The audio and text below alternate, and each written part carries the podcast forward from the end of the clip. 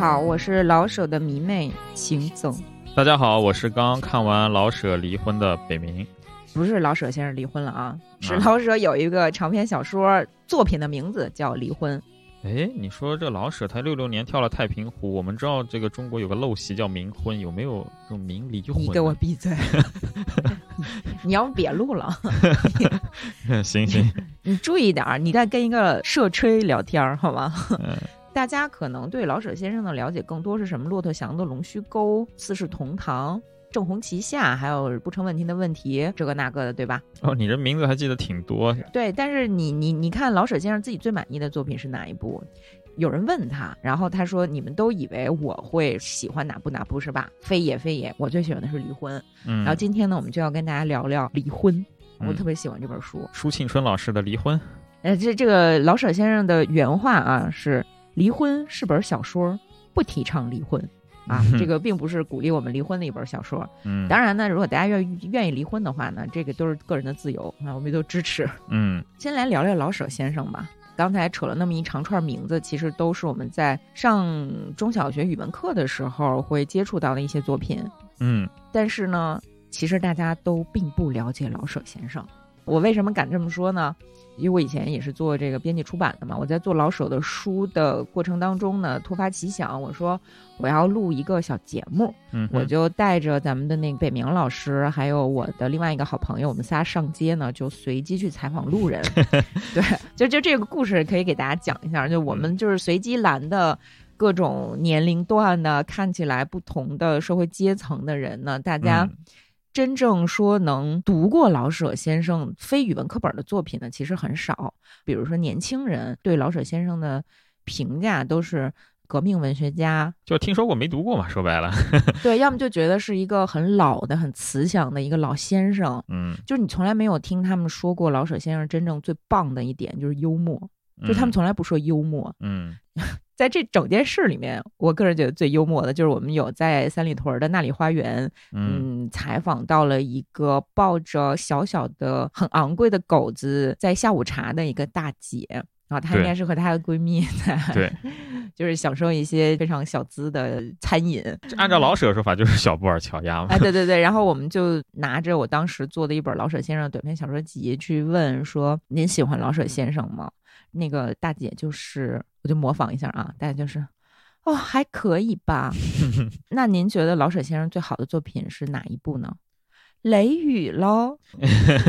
当时我们就非常的尴尬，就是我还特意把那本书拿到这个大姐面前，就是说我想提醒她，你说错了，但是你又不好当面戳穿别人，对吧？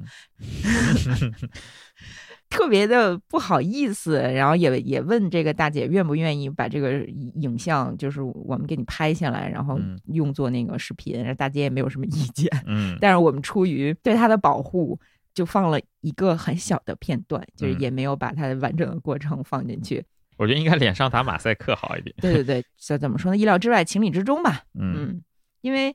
确实，我们的语文教育里面给老舍先生贴的这个标签儿有点偏，我觉得就不是特别符合老舍老舍先生自己本人的这个调性的。比如说鲁国毛八老曹，你一听你就不想看，对吗？大部分人听到鲁国毛八老曹这几个人的时候，就不想看他们的作品。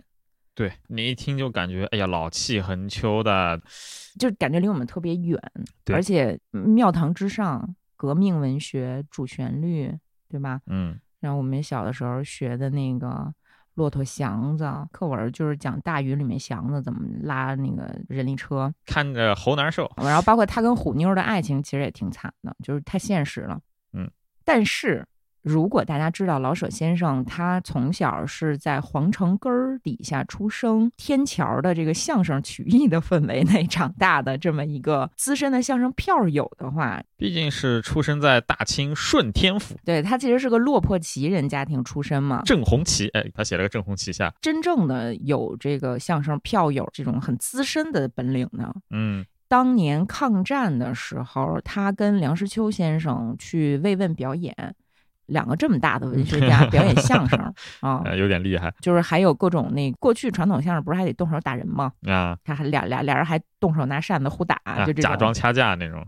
然后包括一会儿我们可能聊背景的时候，会跟大家讲说，中国相声界实际上是欠老舍先生一个巨大的恩情的，嗯，是吧？有我们先埋一个扣子啊，我们到那个稍后再揭晓。咱们还是回到《离婚》这本书上来吧，是吧？好，那个刚读完《离婚》的这个北明老师，你聊聊什么感受？好不好看？怎么说呢？就讲离婚的行文，就是里面有大量的短句，常常一个句子就三个字、四个字，主语也没有，然后就一个句号，就其实就特别大咕咕咕叽的那种行文风格嘛。嗯，哎，你真是我就想揍你。呃，当然他是写的确实很好，然后也还是挺幽默，但你总的看下来就。怎么说呢？像在看地狱，嗯嗯，就地狱百景图那种感觉啊，哪有那么夸张？不至于，不至于。那反正憋屈也是一种地狱嘛。我之前看有豆瓣有林对他的评价是，这本书笑完又让人觉得心惊。嗯，其实我的感受也是这样，因为老舍先生，咱刚才不是说了吗？他是个相声票友。其实他行文的一大特征就是特别逗乐，特别幽默。对，但是他写这本书。是关于一个自己无法安排自己人生的故事。对，所有的人都在一个混沌的生活状态里面，身不由己。对对，总体环境像个泥潭一样的，但是他就是那种泥潭里面给你找点乐子。像什么全文第一句就是张大哥是一切人的大哥。你总觉得他父亲也得管他叫大哥，对吧？这这是他全文的第一句，对，其实就是很搞笑的伦理根，对 对，上来就是伦理根，对对。但你看下去，你就会觉得，哎呀，各种压抑，各种不舒服。他的整个故事背景是接近一百年前的北京市的财政所，相当于是今天体制内的一个就这种部委的工作，嗯啊，然后是讲的北京市财政所里面一帮职员和他们家里的这些鸡毛蒜皮的小事儿。最后，他的戏剧冲突是越来越强的。但是，一开始你看的时候，你就都觉得说，为什么要写这个？对，一开始就感觉大家都在混吃等死，只有一个不想混吃等死的，然后被人排斥。其实是这样一个开场。他都不是说被人排挤，他是自己跟这个世界就格格不入，对吧？就是我们说的这个老李，这是本书的男一号。嗯，就你知道葛大爷还扮演过老李吗？啊，对，就是葛哪个葛大爷？葛优吗？葛优，葛优曾经拍过一部连续剧，就叫《离婚》，大家如果感兴趣的话，也可以去看一下。嗯，演的特别好。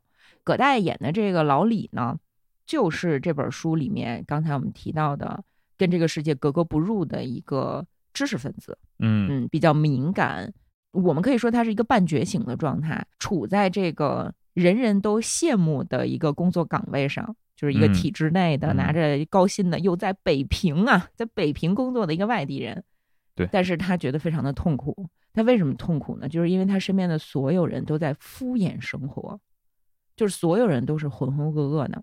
嗯哼，哦，所以我们看这本书的时候就会觉得特别的害怕，因为他把你的真实生活给写出来了，而这种真实生活，它其实发生在一百年前，一直到现在一点变化都没有。怎么说？一个特别勤勤勉勉的、心怀大志的小镇做题家，哎，对对，来到了这个大城市北平，然后发现这边这个土生土长的这些皇城根下的人，根本就是在混日子，其实就那种感觉吧。不能是，反正就是有有人呢。本书的男二号也是老李，就是他跟老李几乎就是一个双雄男主的这么一个搭配吧。张大哥嘛，你说？对，就是张大哥，他是一个八面玲珑的。其实人也不坏，然后特别会当朋友，然后很喜欢给别人做媒，人缘特别好的这么一个北京大哥。对，就是你妈想让你成为的那种人。是你好像生活干什么都有办法。对，出了什么事儿你都能找到关系。对，面对什么样的这种生活当中的小插曲呢，你都能特别从容、游刃有余，然后你的穿着打扮、言谈举止都特别的体面，就是。所谓的主流价值观里面受人尊重，对一个理想型的，哎，就很体面，是吧？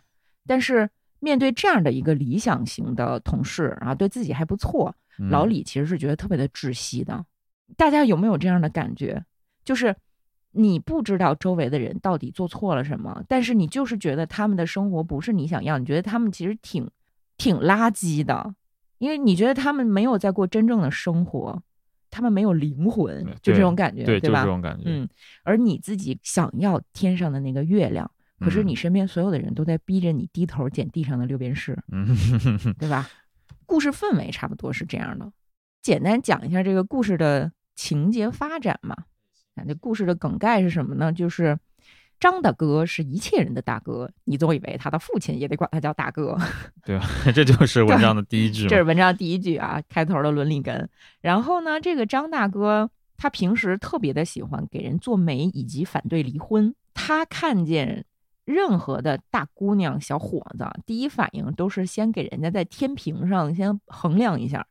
对，我觉得他这段老舍真的描写特别好，写特别的好。他不是喜欢给人做媒嘛？然后怎么做到门当户对呢？你看，像这个小姑娘，哦，脸上有点麻子，那么是不是稍微扣点分？那么男的呢，就要可能下巴歪一点，又这么给你算。哎，不是不是，张大哥的本领你都没有说到点儿上。张大哥的本领是什么呢？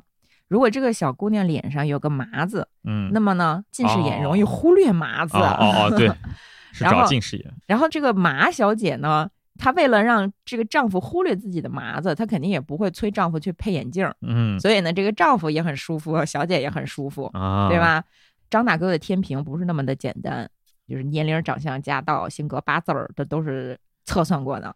非常会做人。对，所以张大哥有一个特别。让他自己觉得骄傲的地方，就是他做媒的小两口没有闹离婚的。嗯，但凡是看见别人家有离婚的，他就觉得成何体统。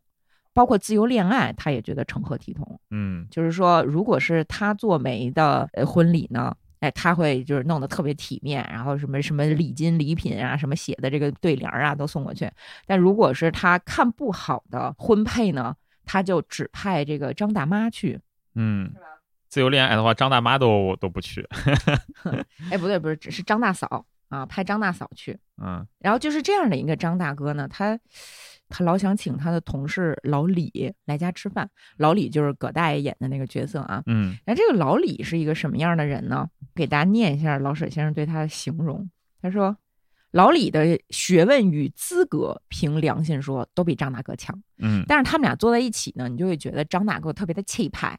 和各国公使坐在一块谈心，一定会说出极动人的言语。但是这个 老李呢，他看见一个女招待就会手足无措。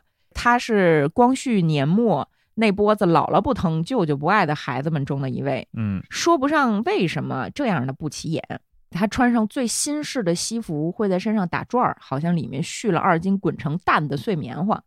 刚刮净的脸会仿佛顺着刀子冒怀子水，又涩又暗。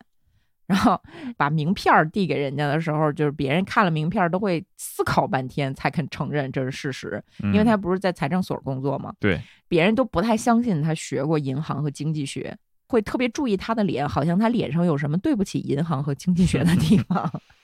其实老李并不丑，但是不知道为什么，就是在一切环境之下，他总让人觉得不舒服，而且他自己也知道，所以呢，他事事都特别的小心。但是因为他小心，所以他更慌张。就比如说，别人给他倒杯茶，他肯定要站起来，双手去接，好像只为洒人家一身茶，然后 烫了自己的手，赶紧掏出手绢给人家擦，好顺手碰人家鼻子一下。然后呢，一语不发，直到憋急了，抓起帽子就走，一气不 停走到哪儿去。就是这么一个老李。那张大哥为什么憋着请他吃饭呢？是因为他觉得最近老李看起来有点气儿不顺，一脸便秘的样子。嗯哼。那对于张大哥来讲，任何人的气儿不顺，一定是因为婚姻出了问题。正好呢，还被他说对了。老李这段时间正想着要和家里的老婆离婚。也就刚才不是说的，他其实是就是老李是一个外地人，他是外地乡下通过这考试进入到这个体制内嘛？对，凭着硬实力上来的。对，所以他老婆其实是当时的那个包办婚姻啊，没有爱情的包办婚姻，还生了一儿一女。所以呢。他在北平住时间长了，然后多少就觉得想要自由嘛，就是这听起来有点渣男啊。但是大家看这个书就明白了，其实这个事儿呢，你也不能完全怪老李，对吧？那个时代，你都是包办的，你没有爱情也很正常嘛。对对对，就是俩人聊不到一块儿去嘛。对，完全不在一个路数上。然后这张大哥呢，就把老李接到家里头，请他吃了一顿涮羊肉。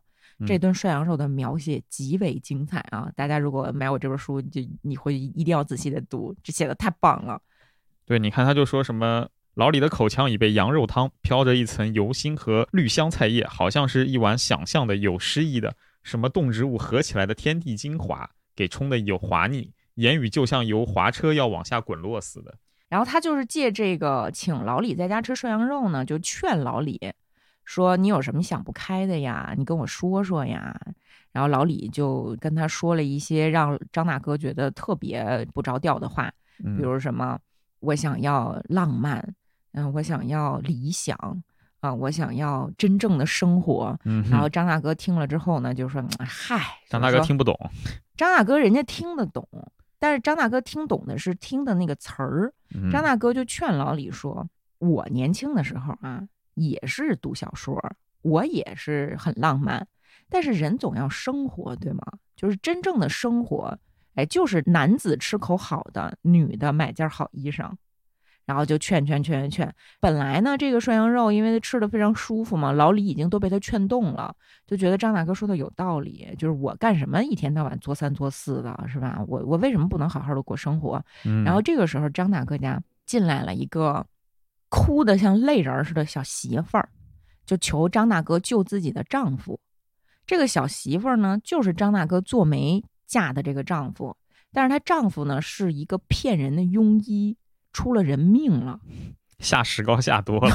对，就这个写特别特别的好玩儿。然后老李就在旁边都听傻了，说又出人命了，怎么办也？都抓到警察局去了，这是肯定是要要要判死刑了吧？嗯，没想到张大哥呢就非常的从容，就跟这个小媳妇儿说：“没事儿，这有什么大不了的呀？我去找那个什么这警察局里的谁谁谁，我这一说不就摆平了吗？什么大妹子，你放心啊，你快去厨房去跟你那个大嫂子一起弄点吃的吧。”老李这个时候本来已经听进去的张大哥的劝，就是他就惊醒了嘛，感觉不是味儿。哎，对，就是说闹出人命这么大的事儿，在你们眼里就如此的轻松。就是他之前一跟张大哥聊的一切的不满呢，他一切的痛苦啊什么，其实都来自于他自己是一个非常认真的人。嗯，他很想不敷衍的生活，但是当他看到说张大哥这个人，他。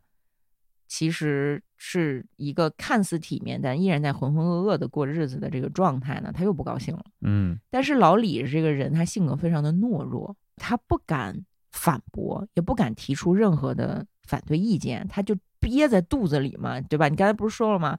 抬手碰人家鼻子一下，然后也不知道道歉，就憋着，直到憋急了转身就走。嗯，他就是这样的一个性格。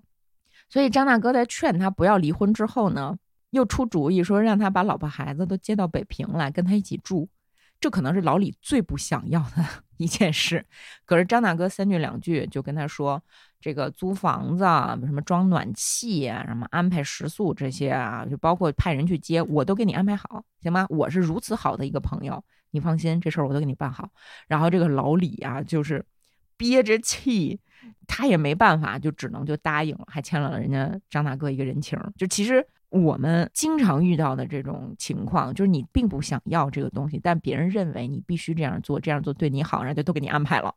然后这个张大哥呢，就真的安排了一堆事儿，把这个老李的哎李太太，对李太太，李太太和一儿一女都接到北平来了。接到北平来之后呢？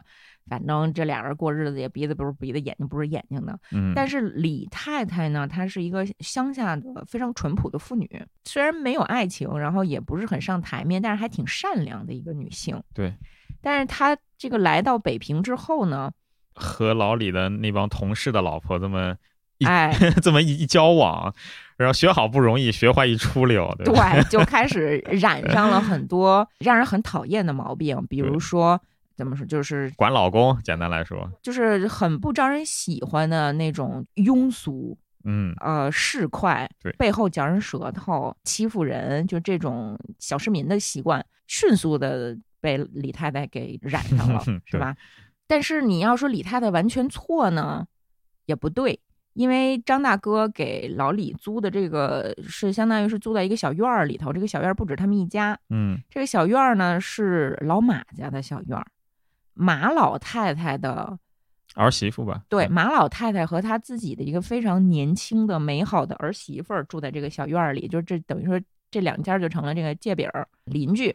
然后这个老马太太为什么儿子不在身边，儿媳妇在身边呢？是因为这个马先生啊，就是老马太太的儿子，他是参加革命去了。嗯，共产党。对，但是他他并不是真的参加革命啊，他只是因为受了这革命思想的影响，决定再次追求爱情，所以呢就跟别人私奔了。啊，就为什么说再次追求爱情呢？就是因为儿媳妇儿这个马少奶奶实际上是马先生当年的一个家教的学生，就是受了这个马先生的这个革命思想的这个蛊惑啊，要死要活的就非得跟这个马先生私奔了。就等于说，第一回已经是这个私奔了，拐的一个媳妇儿来了，然后呢，哎，又继续要追求这个这个革命的浪漫主义的爱情，然后他又私奔了，嗯，所以就剩下这个马少奶奶和老马太太成为了老李的邻居，嗯，然后这个老李不是跟那个李太太没有爱情吗？对，所以就是怎么看这个马少奶奶，怎么觉得这就是我的失意，这就是我的月亮。然后他就是总是有点动心，他就觉得说我应该要非常勇敢的去追求我的什么这那这那的。然后李太太呢，你要不说呢，就是女人的敏感啊，嗯，她虽然是有一点胡搅蛮缠，有一点这个撒泼打滚的这个意思，但是她也是看出来了。并不是说看出来老李对人家有心思，嗯，而是他一门心思的认为是这个马少奶奶勾引勾引野汉子，嗯啊，所以呢，他就老是对人家马少奶奶这个鼻子不是鼻子，眼睛不是眼睛的，就是有点欺负人，嗯，中间有很多的故事啊，大家都可以去细看。然后李太太是怎么样和这些财政所的职员的其他太太打成一片的呢？这北平财政所还有几个职员啊，一个是孙先生。孙先生的太太是天天在家生孩子，生了好多个孩子，一年一个。哦，然后还有一个是那个邱先生，邱先生的太太是个大学生，对，啊，就是长得不好看，但是非常的骄傲。然后那个吴太极，吴太极的太太呢，这个老舍先生呢，非常恶毒的给人家起了一个外号，叫方墩儿。你就是多损，就叫方墩儿。为什么叫方墩儿？就是等边。就是对，长宽呢是距离是一样。对，我跟你说老老沈先生嘴太贱了。然后说这个人的脸就好像一个小男孩画了一张大脸在那边，然后个小女孩用这种极细的笔触把五官细细的画在一个地方。对对，这就是就是吴太太、方墩太太的表情。对，然后周围都是空白嘛。对对对，我当时看《四世同堂》的时候，就是他给人家嫂子起外号叫那个大吃包。嗯，我就觉得老舍特别讨厌，呃，特别会给人起外号。然后呢，还有一个人，还有一个人特别的重要，叫小赵。嗯，小赵是整个北平财政所最坏的一个人，坏透了，一肚子坏水儿。这个小赵呢，他是和财政所的所长太太一边的。嗯，大家知道，就是当时的这个所长和所长太太谁的权力更大一点，咱们都就不好说呢。嗯啊，因为这太太党嘛。然后小赵呢，就是这个所长太太这一边呢。他呢，非常的坏在哪儿呢？他还做那种拉皮条的生意，给那种权贵买二奶。对，近于人贩子了，实际上。对，就是人贩子，拐卖良家妇女。你想，毕竟是民国嘛，就为什么会有办公室政治啊？就或者打架。这个小赵是特别特别坏的一个人。嗯，他就一心想要捉弄老李。他捉弄老李没别的，他就是使坏，他都没有说看老李不顺眼或者什么的。在我们今天这个犯罪学术语里面叫愉快犯，就是为了满足自己那点恶心的，对，只是为了让自己愉快而做出很多非常恶心的行为。是，他就听说老李啊从乡下接了太太回来，他就一门心思要让这个老李出丑，所以呢就撺掇大家逼着老李请吃饭，嗯，然后在这个酒席上呢看见这么一个农村妇女。呃，反正极尽所能的捉弄人家吧，嗯，然后老李呢，没办法，老李不会，挡不住，就等于让自己老婆被欺负了嘛，嗯，张大哥呢，虽然在其中有打圆场去做这个好人，但是张大哥并不想得罪小赵，嗯，所以呢，也是就是适当的拦了一下，但是并没有起多大作用，然后老李就非常的悲愤啊，吃完这这桌酒席，自己结了账，回家路上嚎啕大哭，然后他就特别的恨小赵。但是恨小赵也没办法，因为小赵这种坏人往往是特别的得势嘛，对吧？你拿他真的没有办法。因为我们生活当中也经常有这样的人，你拿他一点办法都没有。对，因为你不是流氓，你不是混蛋，你还懦弱，你还胆怯，你就不敢反抗。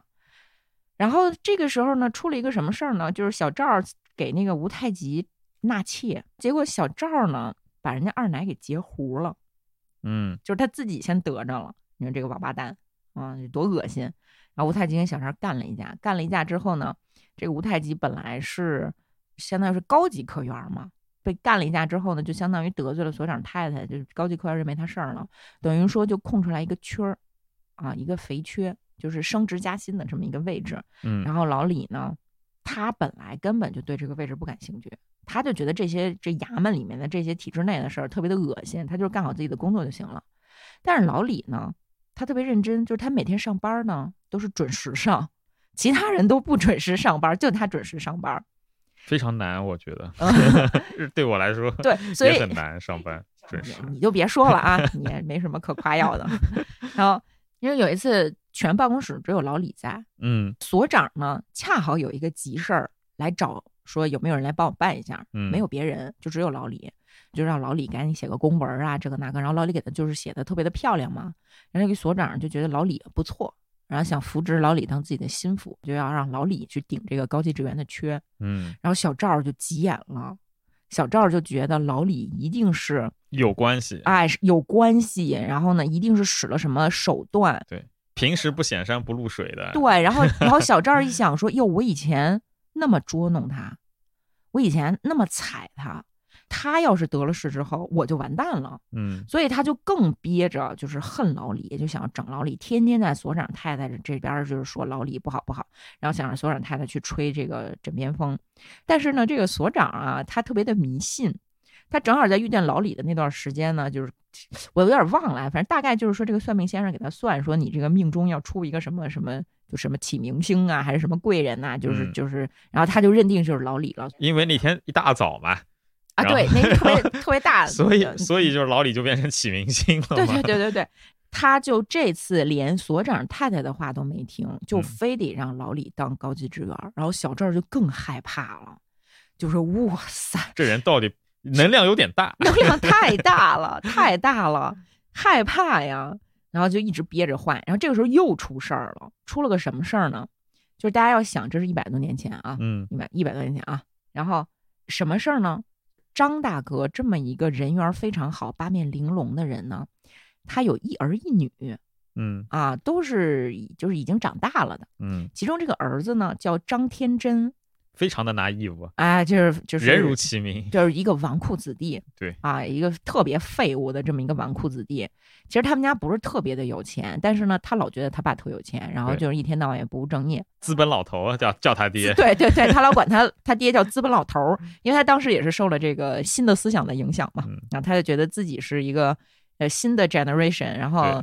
然后妈妈是被爹爹压迫剥削的，对，得想办法从这个资本老头地方多讹点钱出来，这是正义的。对对，这是正义的。正义主要是他想讹他爸的钱出国留学，因为他在国内考了好多学校考不上，然后他爹到处托人给他找关系上的学嘛。嗯，上学连个正经的文书都不会写，反正就是个废物。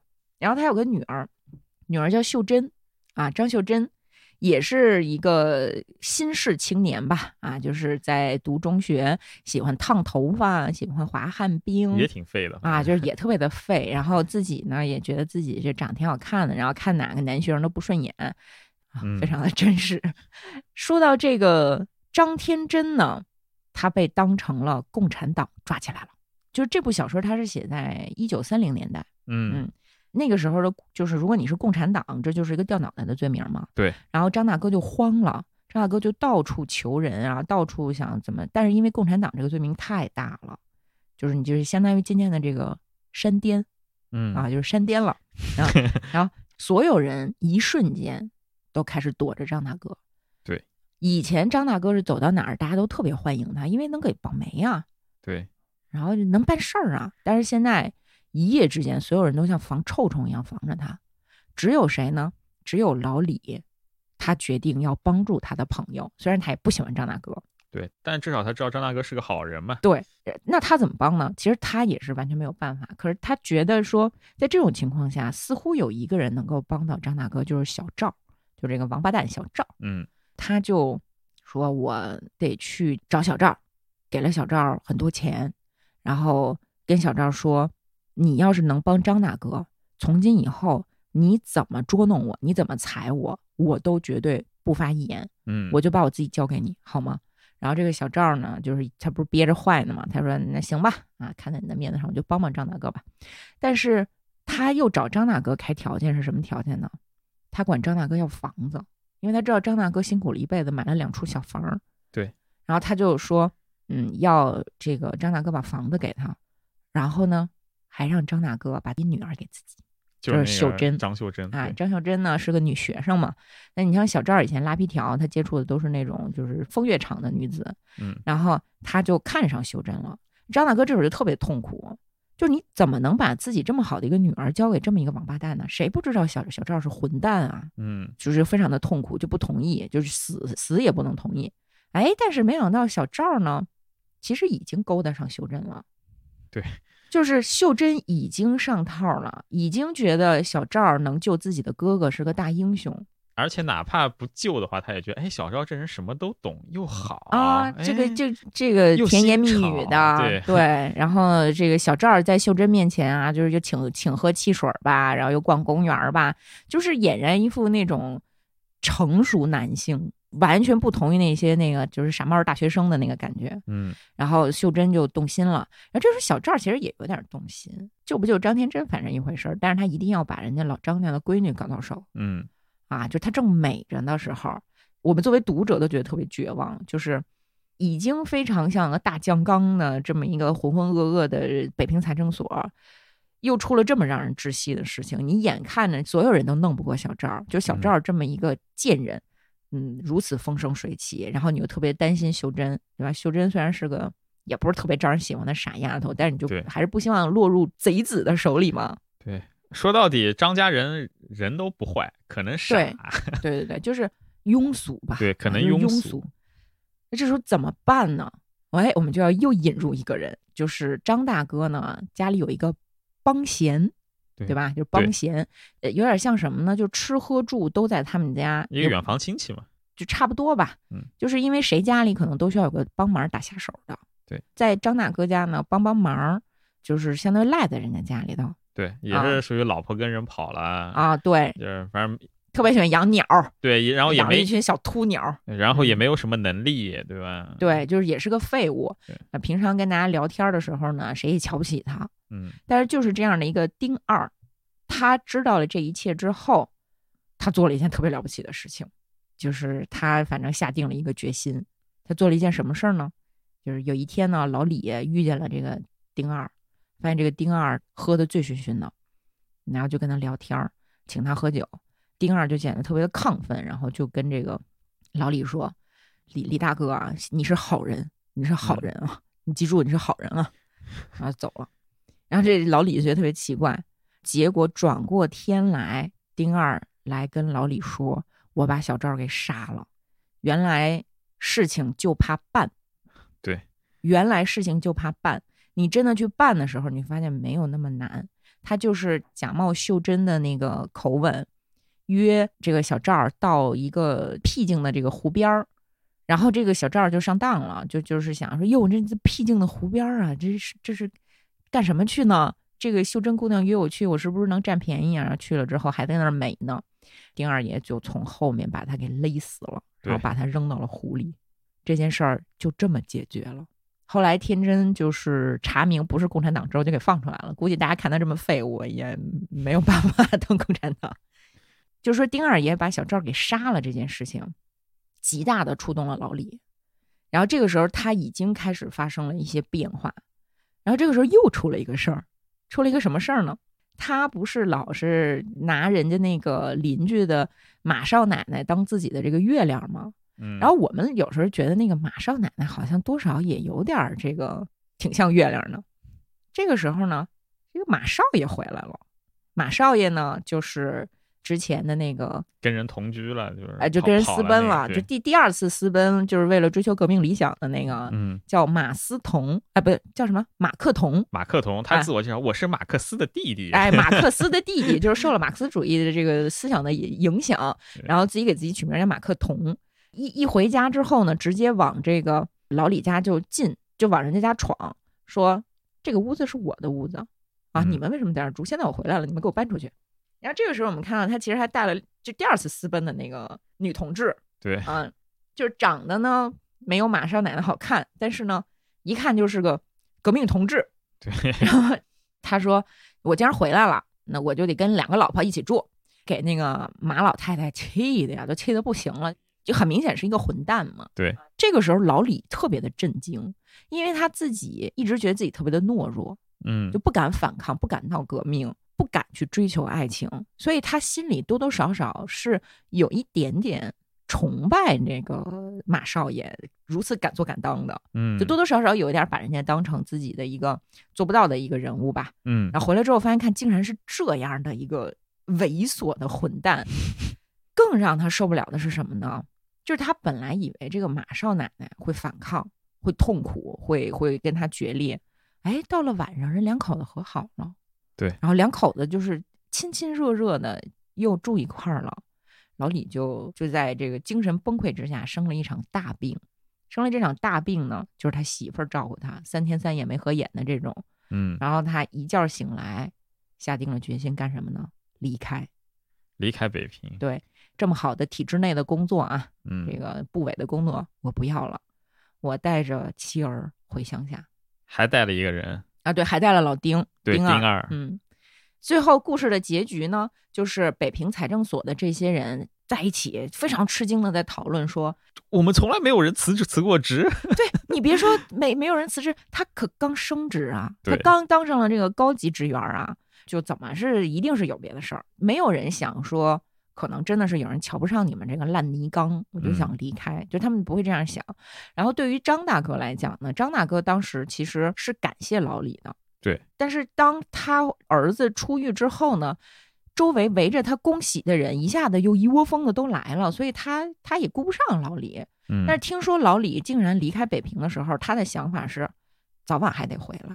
北平这么大，这么好的一个地方，就是啊，哪能比得上北平啊？对对吧？因为张大哥他是认为世界上任何地方都比不上北平，他这辈子就没有出过北平嘛。对他，你别说没，他连二环都没出过。我跟你说，但是那时候的北平也就是二环，就是说张大哥认为北平是最好。他说，除了北平人都是乡下佬，天津、汉口、上海，连巴黎、伦敦都算在内，通通是乡下。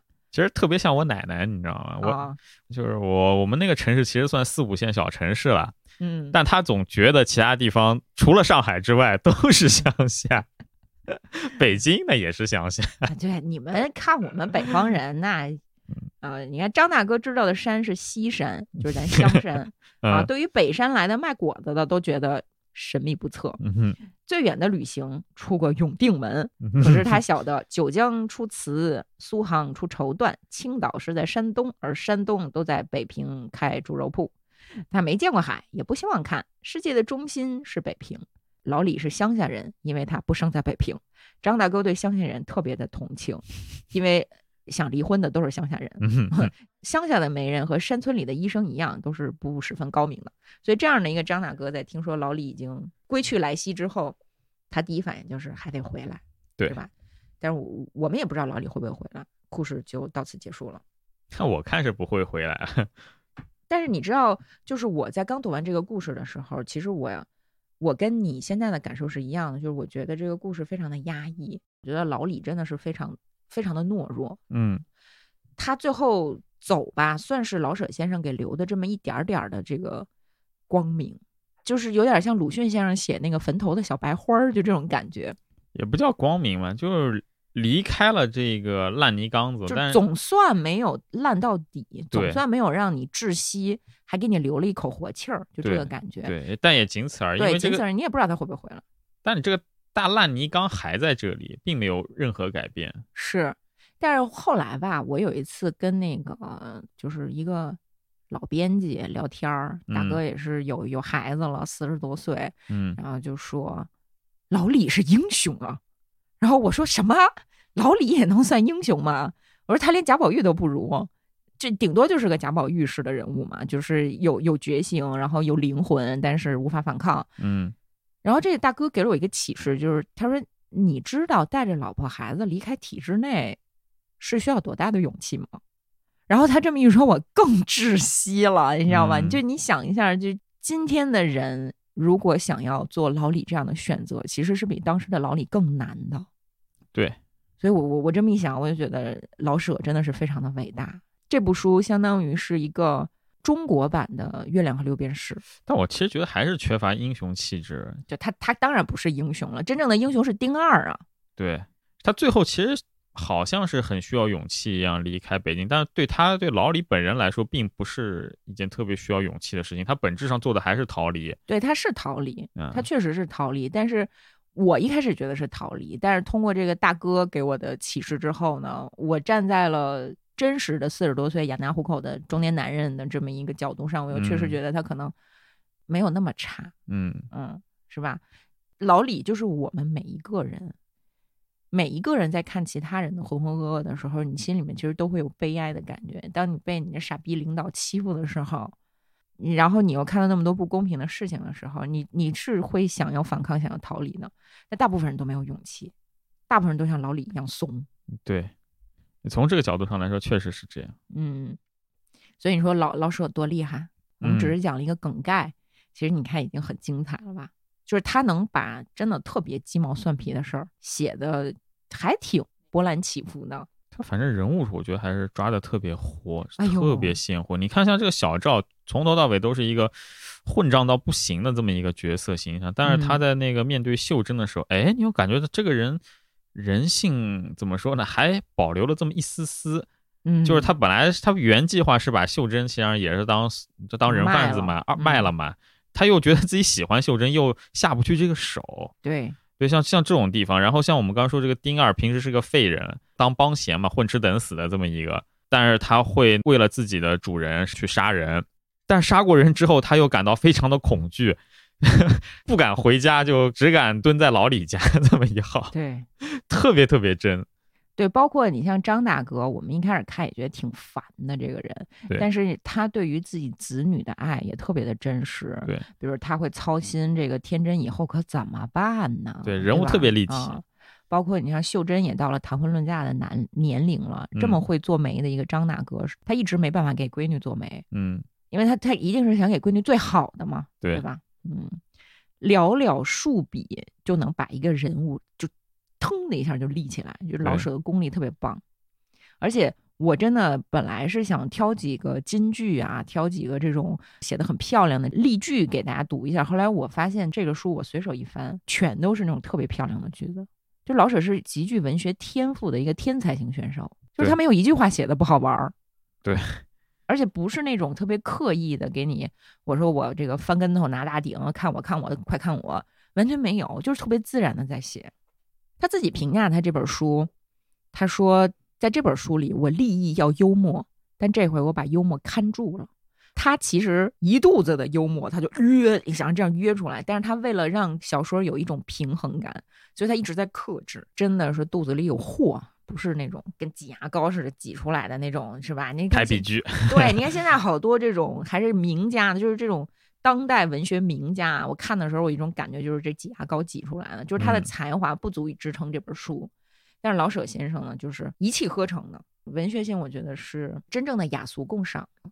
你想啊，他出生的那个年代，他实际上是受过那个比较传统的那种中式文化教育，但是人又跑到英国去，在那边搞留学，包括他那个四几年，其实相当于解放之前嘛，嗯，还还到美国旅居过。你像这样一个人，其实英文说的贼溜的，大家 大家可能没有想到，对吧？对，老舍英文贼好，像像他这样一个中文功底也强，然后对英文也非常了解这样一个人，他实际上是博采众家之长嘛。而且他还说相声。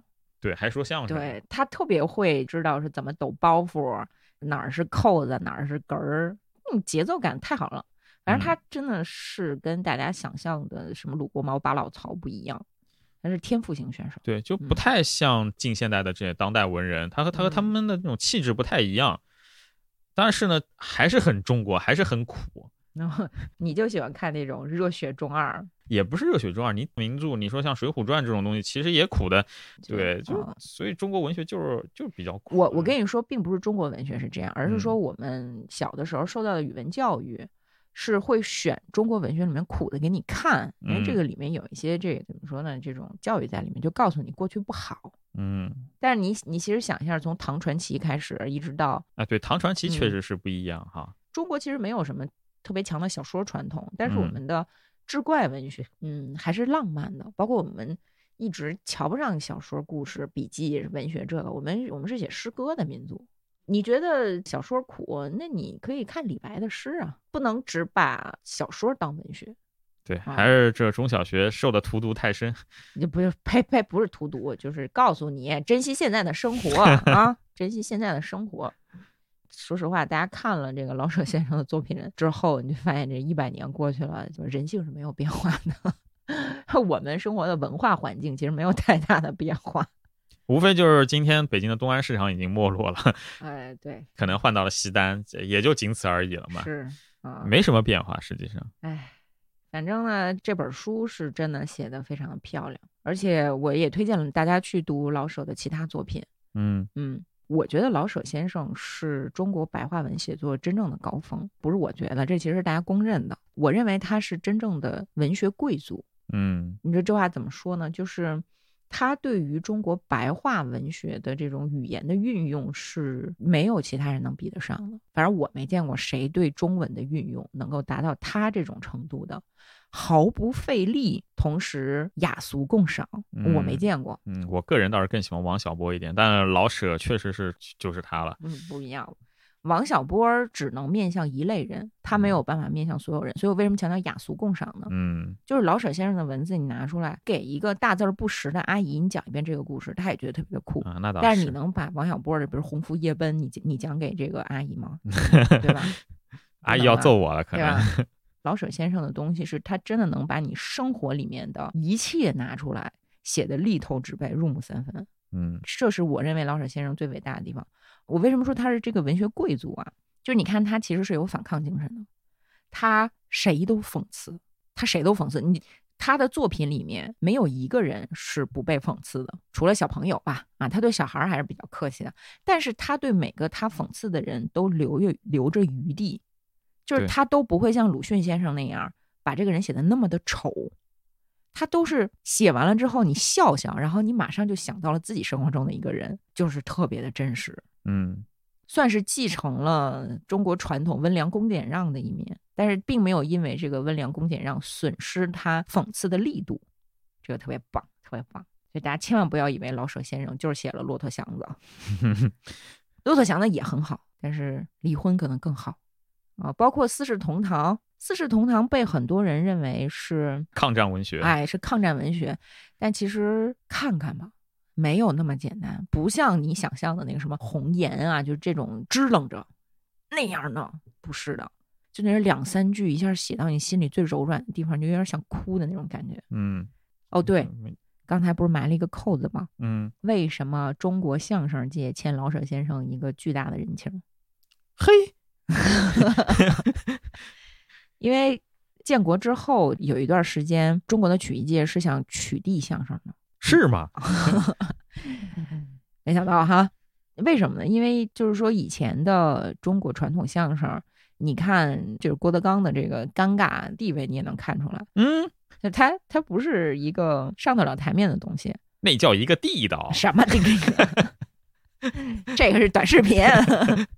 就说以前的相声相声园儿是不让女人进的，嗯，比如说如果一个太太小姐说我也想进这个相声园儿，我买票我听段相声吧，人家门口人就直接给你拦住了，嗯，然后跟你说说太太你你你不能进这儿，你不能往里进，因为我们这不是说人话的地儿，嗯啊，我们一定会说各种污言秽语，就是有点今天二人转的那个感觉，嗯，就是特别脏。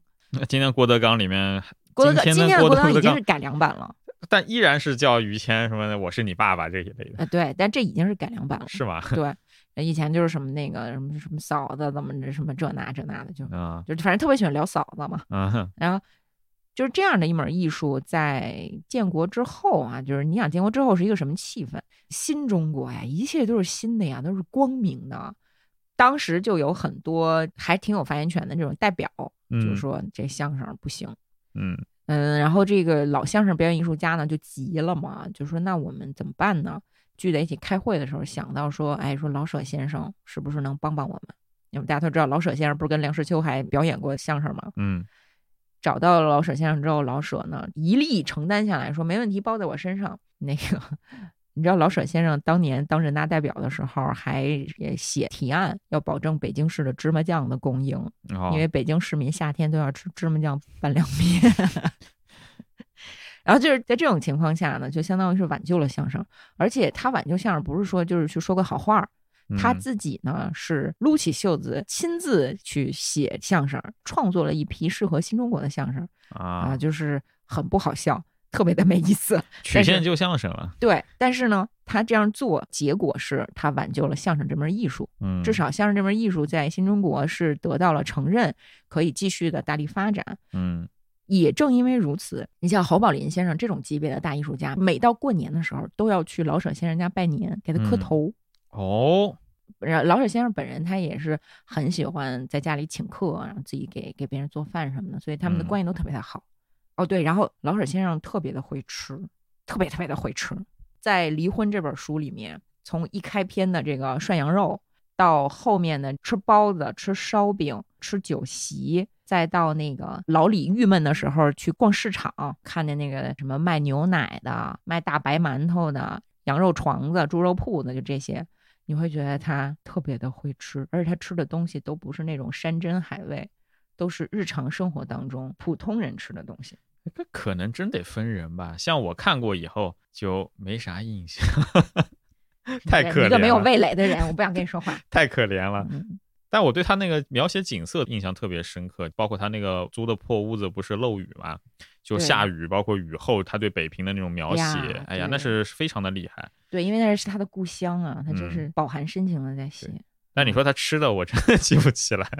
哎哎，你你看，就说他写故乡，写北平，就是我为什么有的时候看北京这不顺眼那不顺眼，就是因为我特别希望能够活在老舍先生笔下的那个北平。但他也是既写出了北平特别美好的一面，也写出了乌烟瘴气的那种非常恶心的一面，他都有。对对对，但是你还是希望有这种雨后天晴，然后小朋友捉蜻蜓。包括他说，他就是丁二带着那个老李家两个娃，故意打赤脚在泥里啪啪啪啪踩水玩啊，那一段描写的非常漂亮，对啊，哎呀，太会写了。嗯，老尔先生他之前在那个《宇宙风》这个杂志曾经发表过一篇文章，就是讲他是怎么写出《离婚》这本书的。嗯，你知道他为什么写《离婚》这本书吗？很有可能他当时非常偶然的一个机会，他就不写这本书了。哦，这是他前言里面说了嘛，就是说。原先的稿件用不上了，就是相当于欠了别人文债。对，然后 只用了七十多天就写出了这这么一个长篇吧。对他就是勉强算长篇的小说。在大夏天，对，光个膀子汗流浃背的，一下就写出来了。我真的非常厉害，我觉得有点那种凯鲁亚克写在路上那种感觉了。凯鲁亚克也配？不是，sorry 啊，sorry，以后我们会聊凯鲁亚克了。作为一个北京人，我对老舍先生的感情可能比其他作者要更深一点。嗯，他之前是因为写了《猫城记》失败了。嗯，现在看好像挺不错的，当时对于他来讲是个滑铁卢，没有得到文学认可。呃，而且他自己也觉得不好。啊，那个《猫城记》呢，就有点像但丁游地狱一样，就是旅行文学，走到哪儿看到哪儿，公路片儿。他就觉得这个不够好，就有点滑头了，没有把握好长篇小说的这种技巧，所以呢，他就。说我要再写一个的话呢，我一定要写这种自己能够把握住的东西。然后他就想想想想到了自己的故乡，就北平，然后又想到了他在北平最常见的一种人，就是张大哥。嗯啊，非常典型的八面玲珑、很讲究、很有气度、很体面啊，但是其实一直在敷衍生活的这类人。张大哥写的太棒了。对，里面好多的那个生活细节，我都觉得特别的管用。我就在里面学了好多那个快乐生活一点通。你就比如说张大哥，他不是得抽烟斗吗？嗯，张大哥的烟斗，他从来都不是说哦，一支烟斗用旧了，我再买另一支。他是有这么五支烟斗换着用，新烟斗、旧烟斗就是这样一天插着这样用，每支烟斗的寿命都更长。对，是吧？嗯，他还提到了说怎么处理这个烟斗，说的是烟斗这东西非常不好处理，卖吧没人买，对，你用过了。如果你把它劈柴吧，嫌它味大，所以您就只能想办法延长它的寿命。就是他想的特别细致，穿衣服也是，就张大哥穿衣服永远不是穿那个最时髦的，嗯，永远是穿那个次时髦的。对啊，所以呢，别人一看就觉得，哎，是个正派的体面人，你又不会太出挑，不会太引人注目，但是呢，大家就很尊重你，对，是吧？你看，这都是什么快乐生活一点通嘛，是吧？就是你要想做一个世俗里面的讨好别人的人的话，你就可以多向张大哥学习。但是真的好累，你没你没有这样的天赋的话，你也是你就是个老李，你就是个老李。我是没这种天赋的。对，哎，我觉得老李跟你有点像。我谢谢你啊，我这么怂。不是不是，老李的那种不太通人情世故的那个感觉。嗯，这这是一个夸奖，一个夸奖。哎，真的，你看，就是他在宇宙风上写的这个对自己的文学的评价，谦虚的同时又展示出了很高的见识。嗯，他说我对离婚似乎又不能满意了，因为他太小巧，笑得带点酸味儿。受过教育与在生活上处处有些小讲究的人。因为生活安适平静，所以以为自己是风流韵节。往往提到幽默，便立刻说幽默是含着泪的微笑。其实据我看呢，微笑且得含着泪是装蒜的一种。哭 就大哭，笑就狂笑，不但显出一点真挚的天性，也是文学里面很健康的。唯其不敢真哭真笑，所以才含泪微笑。也许这是件很难做到又很难表现的事情。但不必是非此不可。我真希望自己能写出一些震天响的笑声，使人们痛快一番。虽然我一点儿也不反对哭声震天的东西。